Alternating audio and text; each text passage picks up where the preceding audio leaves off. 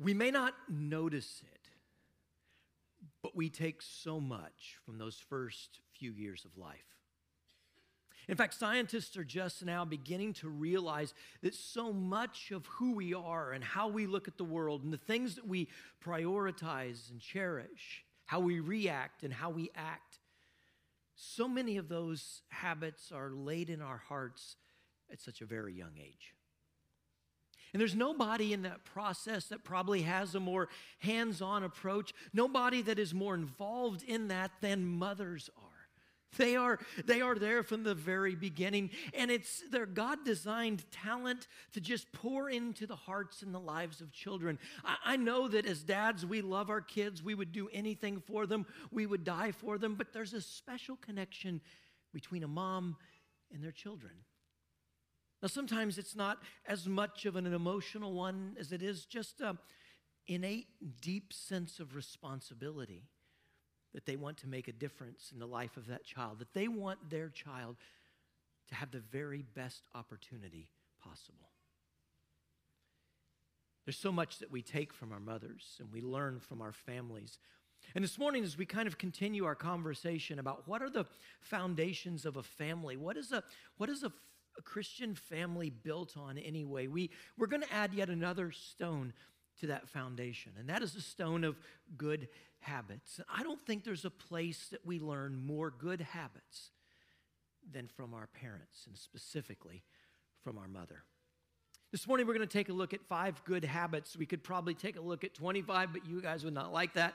Um, but we're going to look at five good habits that I think really kind of form that bedrock of what it means to, to be, a, to be a follower of Christ. And each of these five things are things that I believe mothers are uniquely equipped to impart into the lives of their children and to those that they have influence with.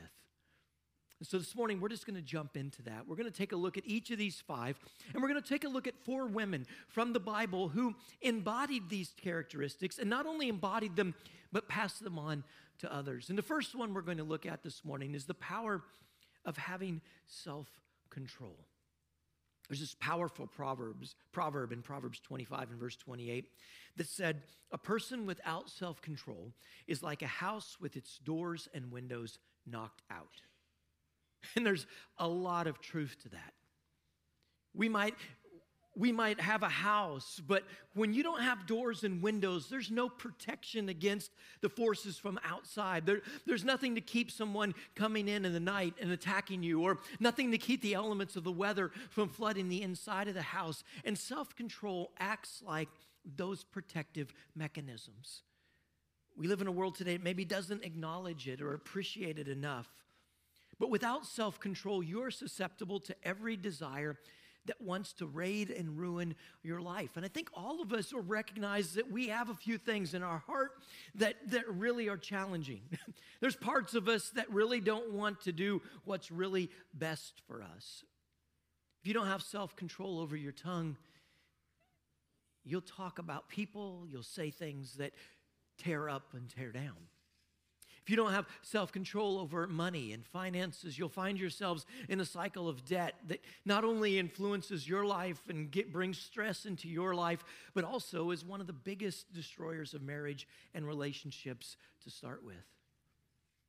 If you're not good, or if you're not, uh, if you don't have self control over your emotions, you'll lose your temper You'll find yourself saying things that you really would rather not have said. And the consequence of those actions and those statements are things that you really can never walk away from. If you don't have self control over your time, you'll, you'll find yourself living life maybe very quickly, but not accomplishing the things that you want to accomplish. Thoreau wrote in the opening words of the book Walden that he went to Walden so that he might learn how to live life intentionally that he might not just live life, but he might live life on purpose. And, and self control helps us to do each of those things, helps us to be purposeful about what we're doing and how we're doing it.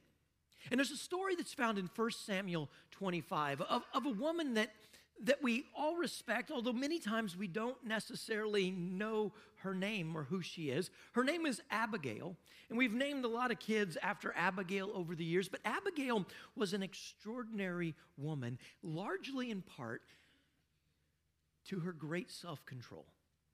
Now, Abigail's story is involved. If you've never read it, I encourage you to grab the Bible sometime this week, open up to the Old Testament account, 1 Samuel 25. You can read all the sordid details there. I'm going to give you this morning the Cliff Notes version of the life of Abigail. Abigail was married, probably not by choice, but probably by design, to a man by the name of Nabal. The Bible describes him as being wicked, evil, and harsh. And everything that we can see about this man, Nabal, kind of confirms that from Scripture. This is a man that probably, in many ways, is a poster child for narcissism. He was worried about himself, his life, his comfort, and his possessions, and everyone else was of no concern to him whatsoever. It's fair to say that Abigail was not in an ideal marriage. And yet, how she responds to this very difficult situation is what makes her so remarkable. She controls herself. And because she is in control of herself, she ends up controlling the whole chaotic situation that's going on around her. The story really comes to a head one day when David sends and asks for, for Nabal to provide provisions for his band of soldiers. David, at this point, is on the run. He is he has kind of collected around himself a group of 400 men that will later be described in the Bible as David's mighty men. These are some guys that are bad to the bone fighters, the kind of guys that are out on a snowy day, look down in a pit in the ground and see a lion that's slid off the trail and down into the pit and slides down into the pit to fight the lion just because right these are guys that, that that don't run from a battle but they move toward battle these are men of decisive action and nabal doesn't seem to think that he needs to give any of his stuff to anyone else, no matter how great the need. Not only does he deny him, but he sends back a fairly snarky response to this. And in the opening chapter of 1 Samuel, we find out how Abigail's self control changes the situation. Because David and his 400 guys decide that they're going to go take care of this Nabal fellow and teach him to have a little respect. And the servants hear that David is coming with 400 pretty bad guys along with him. And so they go not to Nabal, the boss and the head of the home, but to Abigail. And you know why? Because they knew that Nabal was foolish, he was full of himself, and he wouldn't do what the right thing that needed to be done. They knew that Abigail knew how to handle these kinds of situations, and she did. Abigail realized you got 400 angry or hangry guys on your way. The best thing you can do is feed them. And so she sends a lot of groceries in the direction of these 400 guys. And if you've had a couple guys in your house, you know how much guys can eat. 400 of them, my goodness, right? But she sends food for these guys. They get fed. And then she goes and she meets with David and she has a conversation with him. And the beautiful thing in the story, and I'm just summarizing a big story here for you guys, is that Abigail uses her power of her words to heal wounds that Nabal had caused. She didn't go and play the victim card. She didn't sit back and say, I can't do anything about this. She, she used her self control to bring control to the chaos in the world around her. And when David visits with her, he's able to see through the lens of her grace the disaster that would be caused by him going and trying to deal head on with Nabal. And so he calls off his invading army and they go their separate ways. But for Abigail, that story is not over. Because now Abigail has got to go and tell her husband that she had done what he should have done in the beginning, and he's going to be angry. And if you read through that rest of that text, you find out that she waits for the appropriate time. She doesn't just kind of dump it on him when she gets home. She is a wise woman, but she's special because of the amount of self control that she exhibits. The end of the chapter ends with Abigail t- telling Nabal what she's done, and God deals with Nabal. Doesn't make David or Abigail have to deal with him anymore. But Abigail is a powerful example of, of the kinds of products that come from a life that's self controlled meekness and wisdom and true strength. And she is definitely one of the most powerful examples of a biblical woman of influence. Self control is such an empowering thing. And I know if you're a younger person in the room today, that you live in a world that kind of just tells you, hey, you guys do whatever you want and just kind of go with it. And kind of we give grace for, for making bad choices. But guys, when you can say, I'm going to choose to remain in control of myself, it gives you an opportunity to have a powerful situation in the world that is extraordinary. The power to say no to sin comes from having something better to say yes to. I think sometimes the reason we struggle with sin so much is that we, we say no to sin, but we really haven't said yes to anything greater. The power to say no to sin is being willing to say yes to something greater. And there's an equally cool story that comes from the book of Exodus at a period in the life of the Israeli people that was incredibly dark when they were living as captives in the land of Egypt. And as they're there, their nation is being blessed by God and they're growing and, and expanding in the land of Goshen. And the Pharaoh sees this and he's threatened by the blessing of God over their lives. And so he decides that what he needs to do is he needs to he needs to stop this growth. The girls are handy, they're useful, but the guys, they could form an army. And so he goes to two women and he gives them an unthinkable command.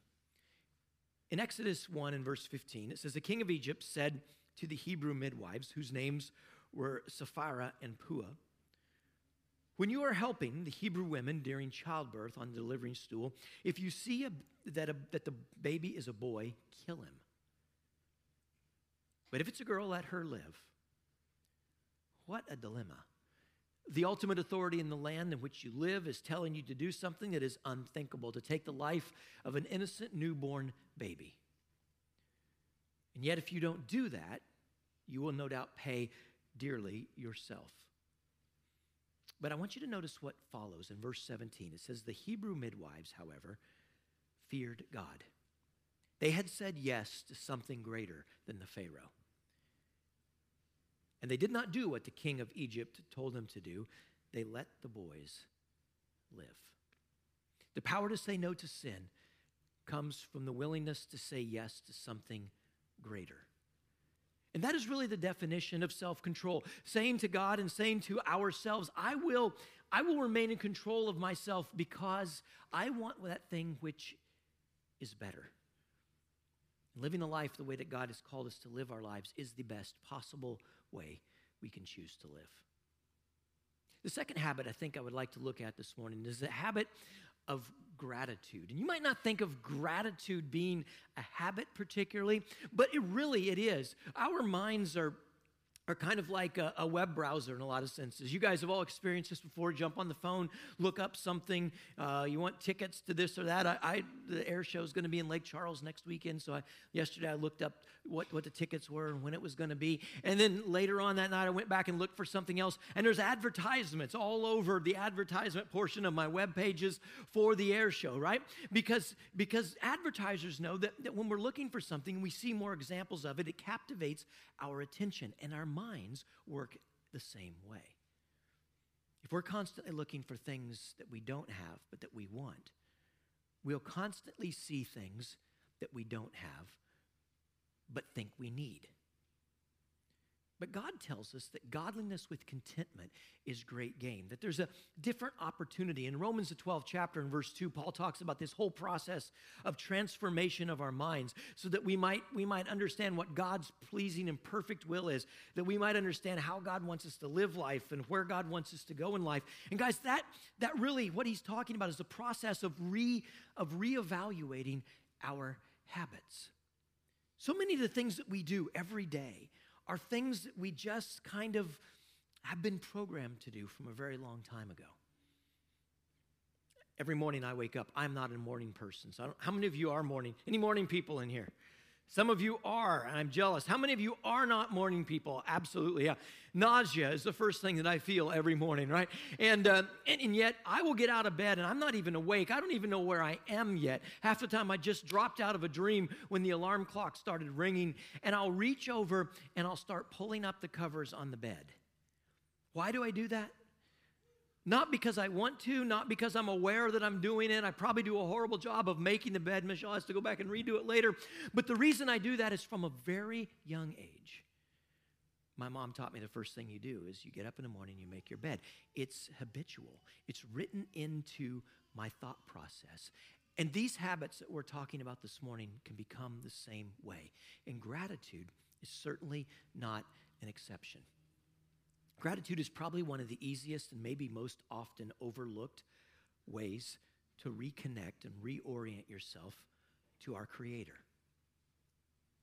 When you take time to notice the gifts that God has given you every day, you begin to rebuild healthy pathways in your brain. So rather than constantly looking for things that you want and things you don't have but you need, or constantly bemoaning the fact that you that you didn't get something that you thought you deserved, you begin to look around and see all the things in life that you don't deserve but you get anyway. And very quickly it begins to change how you see and how you look at the world. There's one particular mother that is always amazing, is just is so compelling to me. And every year around the holidays, I, I, often share this portion of the story, being the life of Mary, the mother of Jesus. It's found in Luke, the first chapter. And, it's Mary's response to the fact that she has been told by an angel that she will be the mother of God's son. Now, we're told, we don't know, the Bible doesn't tell us, but we're told that Mary's somewhere between 16, maybe a little bit younger, and 19, 20 years of age right here. So she's this young girl. Her whole life is out in front of her, and she's engaged to be married to Joseph, right? She's a part of a small community of people on the side of the Sea of Galilee. Everyone probably knows everyone's business here. And all of a sudden, an angel shows up and tells Mary, Mary, you are going to be the, the son of the Messiah, the Son of God. And there's a lot of a lot of negatives Mary could have focused on. She could have focused on her reputation that was be smashed, her engagement to Joseph, her own youth and opportunities to kind of do a few things she wanted to do before she became a mother. All those things have been taken from her, and God didn't even ask her. But what amazes me about Mary is how she responds. We have her response in Luke, the first chapter, and verse 46 beginning. And Mary says this My soul magnifies the Lord, and my spirit rejoices in God my Savior. For he has looked on the humble estate of his servant. For behold, from now on all generations will call me blessed. For he who is mighty has done great things for me, and his name, and holy is his name.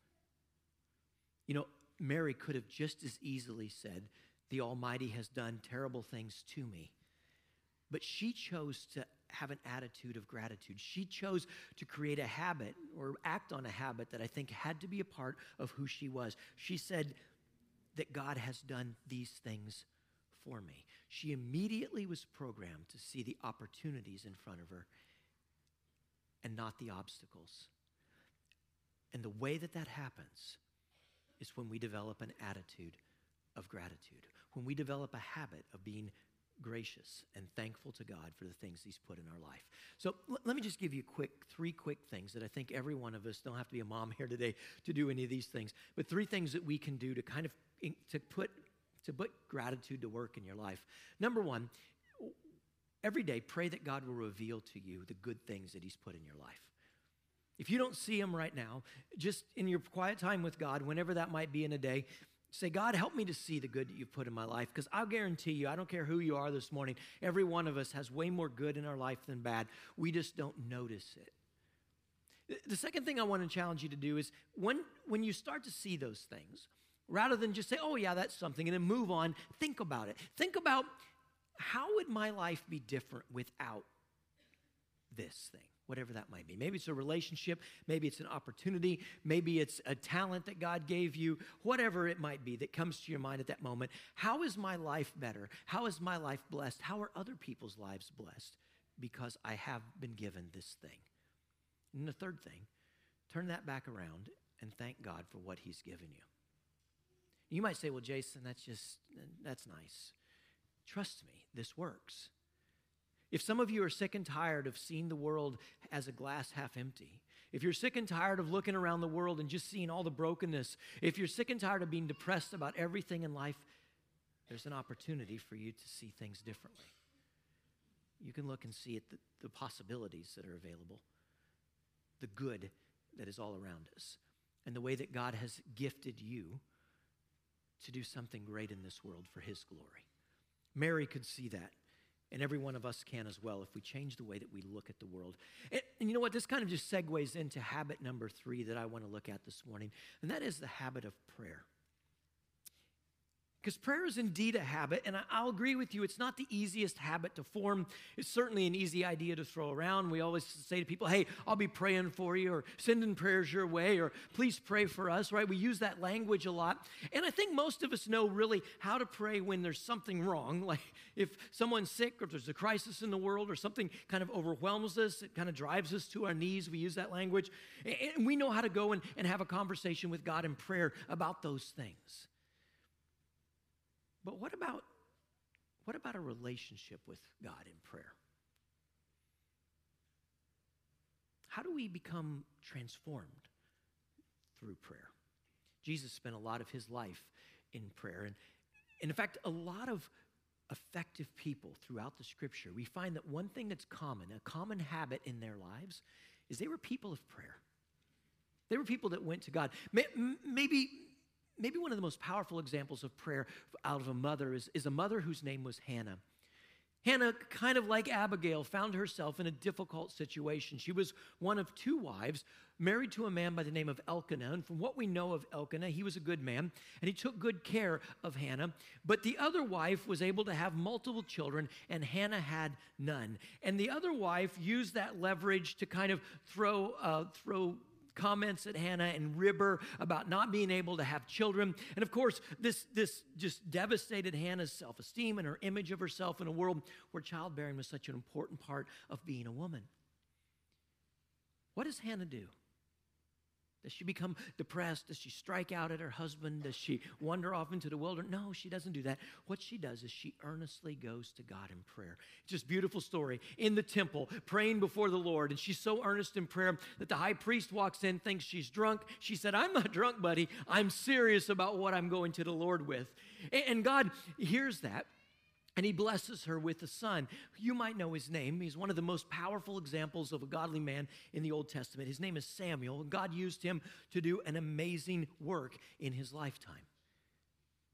When that boy is just five years old or so, she takes him back to the temple and she commits him to a life of service. And I guarantee you, it wasn't just Samuel's beginning that was bathed in prayer but it no doubt was his entire life that was bathed in his mother's prayers. And look what God was able to do with that young man. Like Hannah, we all face difficult challenges in life. They look different than hers, and they're, we're in a different place. You may have a, be in a different season in life altogether. But when we seek God's will and His guidance and His power in a situation, it transforms how we look at life. And our circumstances may not always yield the desired outcome. Hannah got a son, but there was also a challenge that came along with that, right? Because she said, God, I'm going to give this son back to you. And she had to make that very difficult decision to carry through on her word she was willing to do that. I think that God really wants to hear from us. The disciples, as they watched Jesus pray, recognized that there was something about Jesus' prayers that, were, that was different than their own. And they came up and they asked Jesus, they said, Jesus, teach us to pray. We want to have the kind of communication with God that you do. And I wonder, don't know, I never heard the disciples pray either, but I wonder if the disciples prayed a lot like we do, where they're asking God for stuff and kind of talking about things that are just obvious. And, and maybe Jesus' example prayer that we call the Lord's Prayer is a, is a really kind of powerful reminder of the kind of prayer life that God wants us to have. Because in the Lord's Prayer, what Jesus is really doing is he's focusing the disciples not on their needs, but on their, their Heavenly Father not on their desires, but his ability to give things to them and provide for them. Not on what their dreams and plans for the future are, but how their lives can build into his kingdom. Church, I, I think sometimes we've we've bought a bill of goods and we believe that we really find meaning and purpose in life when we're happy in this life. And I think the Bible tells us something very different. It says that we find meaning and purpose in life when we're living our lives according to the pattern of our Creator, when we're living our lives the way God called us to live. That doesn't mean it's going to be perfect, but it means it's a whole lot better than what we come up with. You guys know the prayer, but let me just run through the elements of it. Jesus began with Our Father in heaven, hallowed be your name. Not just an introduction to God, but, but a recognition that his name is great and mighty. Your kingdom come, your will be done on earth as it is in heaven. We know, God, that you're kind of running the show. These are all transformational thoughts right up in the head of asking, Give us this day our daily bread. Yes, we know that what we have in this world isn't aren't things that we've actually created. They've been given to us. Sometimes in an industrial and eh, economy and like what we live in, we, we think that other people give it to us, but really all the source for everything we have in this world comes from Him, right? Forgive us our sins as we forgive those who sin against us. We desperately need forgiveness. And, and, and, so we go to God and we say, Help me to have the attitude you have, Father, towards sin. Help me to be willing to forgive other people because you've forgiven me. Lead us not into temptation, but deliver us from the evil one. For the kingdom, the power, and the glory are yours, now and forever. Acknowledging in the end of that prayer that really this world and our lives are about His purpose, not our desire. Which kind of leads me to the fourth of these habits. This one's a little different this morning, but I felt like that we needed to have this conversation because if there's anyone who gets worked in a family, it's moms. They do a, majority of, of the household chores, and they just seem to have that kind of innate desire to make everything work together, and I appreciate that so much. My dad used to laugh about that with my mom. My mom was a hard worker, and he'd like, sit down, Diana, it's not gonna get done today, right?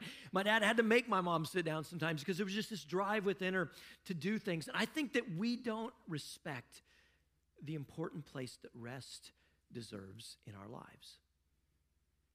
I was reading a while ago through Mark and I came across this response of Jesus to a group of people that were jawing about how his disciples had done this or that on the Sabbath.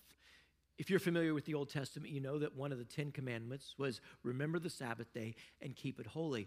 And by the time that Jesus and his disciples were living in the world, there was a whole group of rules that were involved around keeping the Sabbath day holy, keeping it set apart. They had stakes at appropriate distance from their house so that you would only go so far. That was a Sabbath day journey. And there were technicalities about what you could and couldn't do on the Sabbath. And these guys were, were challenging Jesus about an activity that his disciples had done, saying it wasn't lawful. I've read through this text a dozen times, and I never really understood what Jesus was saying in his response. But he says in verse 27 Then he, being Jesus, said to them, The Sabbath was made for man, not man for the Sabbath. You know, sometimes we get in our minds that that we're doing the things that God's called us to do in the Word because He wants us to do them. Because we're doing our duty to God. That we're walking the line that God's given us to walk. But Jesus looked at this whole discussion 180 degrees differently. Jesus said, Look, guys, God didn't create the Sabbath because he needed you guys to stop for a day. He didn't create the Sabbath because he's tired of watching you guys work from heaven. It's not a day off for the angels. Okay, guys, no one's leaving the house. We're good today. We can take the. No, that's not the reason. God gave you the Sabbath and commanded that you keep a day of rest set aside for you. You need rest. So many of the biblical principles that we want to push against and say to God, God, I don't believe in that. God, I don't like that. God, I don't like that. I don't want to I don't want to live my life that way. God told us to do it that way because he knows us better than we know ourselves. He knows that's the exact way that we're going to find meaning and purpose and happiness in life. And when we choose to do them the other way, it's not he that is hurt, it's ourselves. And rest is certainly an important subject in that discussion. How much do we rest? Many of us find ourselves going seven days a week. Maybe we work a job throughout the week. We catch up things on Saturdays, Sundays are another busy day. And it just seems like one week rolls into another week, into another week, into another week. And, and the result of not getting the rest that we need is that we begin to become mentally fatigued. We, we, we begin to deal with anxiety more. We begin to deal with more depression. All the things that our society today struggles with, many of them are from not having enough rest in our lives. I know you might wonder, well, why did, why did God cancel the day of rest then? it's a good point.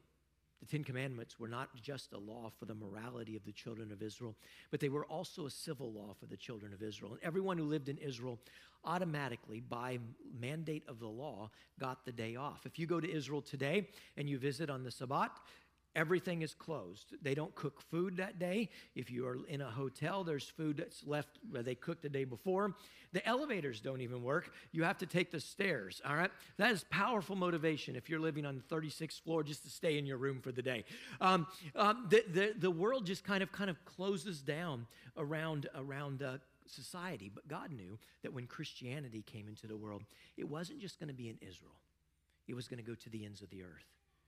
And there were a lot of people living in Rome and in, in Spain and in the Far East that would not have the opportunity to take a day of rest. So he didn't reinstitute that, one of the Ten Commandments, as he did the other nine. But that doesn't mean it's not important. So, what are some ways that we can find rest even in the midst of our busy lives? Maybe one of the best ways we can do it is just to protect our sleep. I read an article a couple weeks ago that said that most Americans are somewhere between three and four hours in the negative on the amount of sleep they need a night. And some of that's because we can't help it. If you're a mom with little kids in the house that wake you up in the middle of the night, you know this, right? You've got to you've got to take care of those babies. But but for a lot of us, sometimes it's just choices we make. And so here's some quick ways that we can protect our rest. We can keep a bedtime and a wake up time consistent.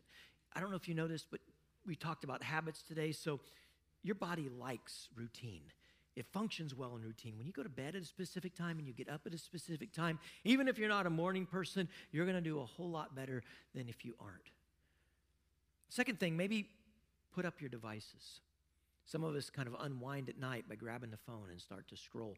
And I know that like the screens are now yellow at night because that's supposed to help us sleep, but the screen color is never the thing that kept me up. I don't know about you guys, but it's the stuff on the screen that keeps me up, right? Either I'm entertained by what I'm watching and I want to watch another reel or I want to watch another YouTube video, or I get upset about something I read or something somebody posts, and there's this flood of emotions as I'm lying there in bed with no place to go except to keep me awake. Might be an easy solution just to shut off the TV, put up the phone an hour before bedtime. Maybe Maybe repeat a restful activity every night before it's time to go to sleep. Maybe that's stretching for you. Uh, don't laugh at me, but I'm going to tell you what it is for me. Every morning I wake up and I pray. Every night before I go to bed, I pray. And I know what you're thinking. You can't stay awake to watch a movie, Jason. How do you stay awake for prayer? I don't. I pray other times throughout the day, too. But I kind of like the idea of falling asleep talking to my Savior and my Creator. He knows I'm tired, He knows the limitations of my human ability. And you know, sometimes when my mind is, is, is bent on spooling out of control about things that I want to control and can't, or situations I've got to tackle, or things that I didn't get done today that I should have done yesterday, but I'm going to have to do tomorrow, it's so much more helpful for me to just lay it at the foot of the cross and say, God, help me to get done what I need to get done. I find that I get so much more restful sleep if I lay the phone on the nightstand and I talk to my Father in the last moments of my day. We're going to close with this fifth habit. It may be one of the most important habits, and it's this one the habit of reading Scripture. I'm not necessarily saying just pulling scripture in from the written word, but you might be listening to it, you might be sharing it. You know, I, I think that we sometimes don't realize just how big of a deal little moments of scripture can have in the lives of children and in our own lives. If you read on in the book of Hebrews, Hebrews, the 11th chapter, is this chapter of faith, right? And there's all these great, iconic people that are mentioned here. And among these great and iconic people is one of the greatest leaders ever to live, and his name was Moses, a man that at 80 years of age was, age was tasked by God of going back into the land of Egypt and leading possibly a million to two million people from the land of captivity into the land of freedom through a wilderness and a desert for 40 years. This is a man who is a super highly capable man. And in this text in Hebrews 11, it talks about by faith, by faith, by faith, and talking about the importance of a faith component in the life of, of, of a person. And so it says, by faith, Moses, when he had grown up, refused to be known as the son of Pharaoh's daughter. He chose to be mistreated along with the people of God rather than to enjoy the fleeting pleasures of sin for a season.